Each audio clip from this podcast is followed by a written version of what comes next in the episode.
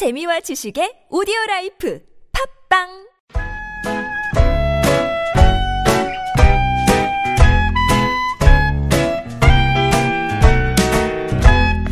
메마른 마음에 산뜻한 문화의 바람이 붑니다. 이다혜의 책 그리고 영화.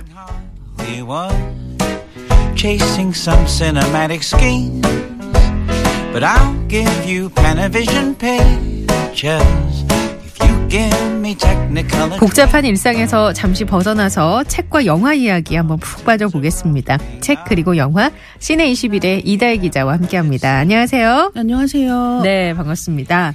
오늘 소개해 주실 영화 I Can Speak. 나문희 씨와 이재훈 씨가 주인공이에요. 네, 그렇습니다. 두 사람의 일단 관계가 궁금합니다. 여기서 이재훈 씨가 연기하는 역할은 그 동네 동사무소 직원이에요. 그리고 그러니까 구급 공무원입니다. 예. 그리고 나문희 씨가 맡는 역할은 이제 그 동사무소에 와서 수시로 민원을 제기하는 네, 하시는 본업은 네. 그 시장 통해서 수선집을 하는 할머니예요. 나옥분이라는 할머니입니다. 근데, 수선집. 네.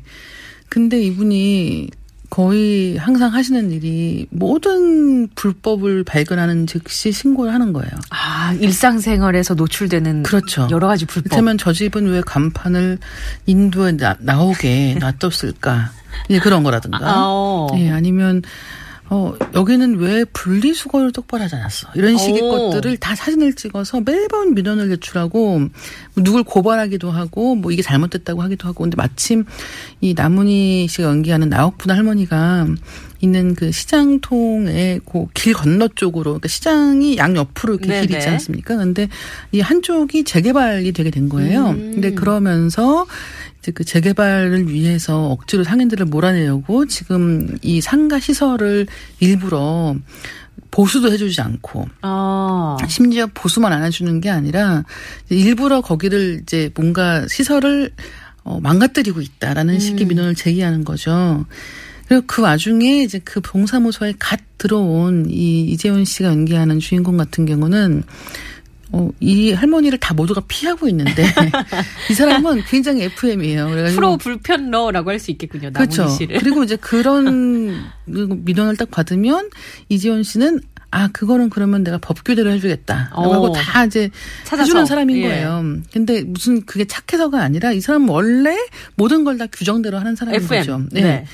근데 이제 그러던 와중에 어느 날 이 나옥분 할머니가 나한테 영어 좀 가르쳐줘 라고 하는 거죠. 근데 그것도 또 여러 가지 사연이 있는데 거기는 살짝 생략을 하고 영어를 배우겠다고 하는 겁니다. 근데 처음에는 이제 그런 아니 지금 우리 이러는 거 제가 이런 걸 개인적으로 해줄 수는 없다라고 네네. 얘기를 하고 딱 자랐는데 영어 속에서 그 이재훈 씨가 이제 부모님이 돌아가시고 동생을 돌보면서 둘이 살고 있는 거예요. 예, 예. 근데 그 동생과 관련된 인연으로 이 할머니에게 영어를 가르쳐 줍니다. 이제 그러면서 벌어지는 일이에요.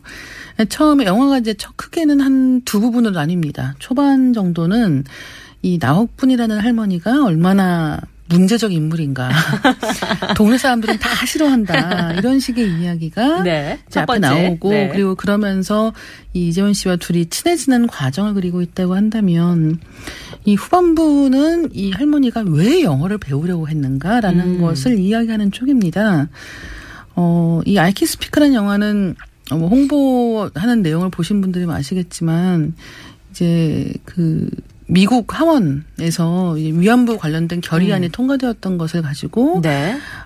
당시에 실제로 증언. 미국까지 가서 증언을 하셨던 위안부 피해 할머니들의 실화를 가지고 극화한 그런 작품이거든요. 그래서 여기서 이제 나문희 씨가 연기하는 역할이 이제 그런 위안부 피해를 당했던 그런 인물이고 또 한 가지는 원래 이 할머니는 그동안 자기가 꾸준하게 이런 관련된 활동을 해왔던 사람이 아니에요. 자기는 그동안 엄마가 얘기를 했던 거죠. 자기 엄마가 너 그렇게 안 좋은 일을 당했으니까 아무한테도 말하지 말아라 라고 얘기를 해서 한 번도 자기는 그런 얘기를 한 적이 없는 거예요. 근데 그동안 이제 적극적으로 나서서 그런 관련된 이야기를 하고 운동을 해왔던 그런 친구가 이제 나이를 먹어서 정작 이제 증언을 하러 가기 직전인 상황에 이제 치매에 걸리는 거죠. 그래요. 그러면서 이 나옥분 할머니가 대신 나서면서의 이야기를 후반부가 보여주고 있기 때문에 영화를 보시면 전반부랑 후반부랑 약간 톤이 달라요. 초반에는 네, 느낌이 좀 다르네요. 네, 웃을 수 있는 부분이 굉장히 많고요. 후반부로 가면은 진지해지는군요. 진지해지는 게 아니라 눈물바다가 됩니다. 그래서 저도 사실은 영화 보면서 너무 많이 울어가지고. 그래요. 근데 그 운다라고 하는 게 너무 막 이렇게 울리려고 하는 건 아닌 느낌인데 자기적이지 않은 울음인 그렇죠. 건가요? 근데 일단 나문희 배우가 연기를 너무 잘해요.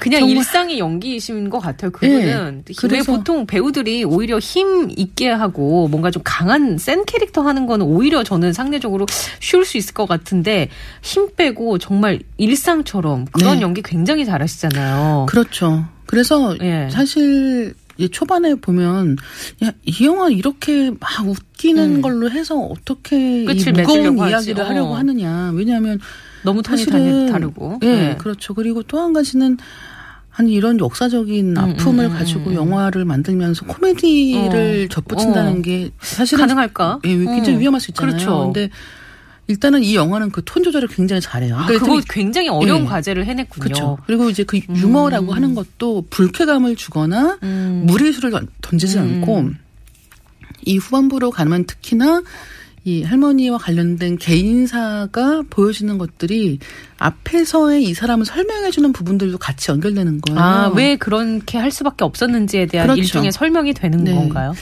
그래서 일단 영화를 전 굉장히 재밌게 봤고요. 그리고 정말 제가 그동안 이런 위안부 피해를 다룬 많은 영화들이 있었거든요. 네, 귀향도 있었고 사실 근데 좀 어떻게 보면 이런 느낌은 아니었잖아요. 그런 영화들은 그러니까 굉장히 그 과거의 소녀들 그러니까 그때 당시에 피해를 네. 당하던 그 소녀들의 이야기를 중심으로 보여주고 있었다고 한다면 사실 이 영화의 I Can Speak라는 영화의 굉장히 큰 장점이라고 하면 이 할머니들이 굉장히 입체적인 인물이에요. 그러니까 단순히 피해자로만 그려지는 게 아니고 지금 살아있다면 어떤 모습일까의 그 다양한 모습들 중에 하나를 적극적으로 보여주고자 하고 있고 그리고 이 인물을 연기하는 그 나문희 배우의 연기가 너무 좋기 때문에 사실 그래서 저는 보고 나와서 너무 머리가 아픈 거예요. 너무 막 그 격렬하게 중간에 울어서. 근데 보고 나온 사람들하고 이렇게 얘기를 해보면 다 그런 너무 영화가 이렇게 밀어붙이지 않는데도 불구하고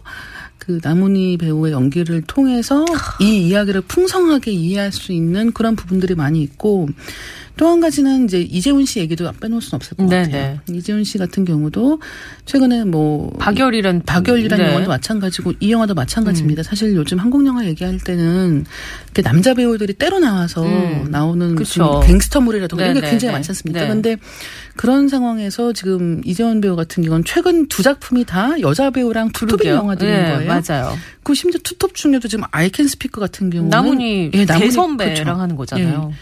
근데 그런 상황에서 정말 그 연기에 딱 그 정도가 있는 것 같아요. 그러니까 이를테면 이 나문희 배우가 연기를 할 수 있게 충분하게 공간을 열어준다는 느낌도 있고 또 자기 인물의 그런 개인사를 또 풍부하게 가져가기도 하는 인물이기 때문에 치고 빠지고를 굉장히 잘하는군요. 이재훈 씨가. 그렇죠. 이 영화에서.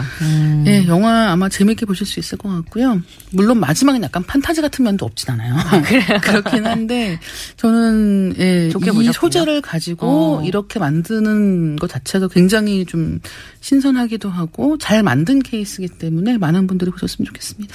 알겠습니다. 올 명절에 추석에 이 좀 아이캔스피크를 많이 보셔가지고 네. 좀 많이 좀 생각도 하고 그리고 예, 이게 아직 완전히 끝난 상황이 아니잖아요. 그렇죠. 이번에 네. 사과도 더 남아 있고 더 많이 네. 이야기를 해야 네. 되기 때문에. 네, 그렇게 생각하시면 좋을 것 같습니다. 알겠습니다. 영화 이야기 나눠봤는데 나문희 배우가 출연한 영화 수상한 그녀 중에서 나문희 씨의 젊은 역할을 맡았던 심은경 씨가 부른 노래가 있죠. 하얀 나비 함께 들어보겠습니다.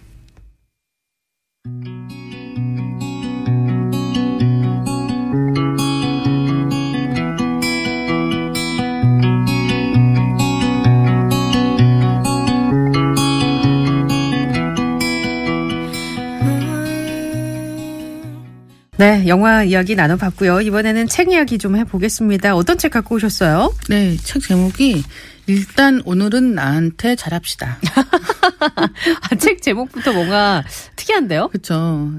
작가 이름이 도대체라고 되어 있는데 필명인 거죠. 예. 근데 도대체 씨가 쓴 책입니다.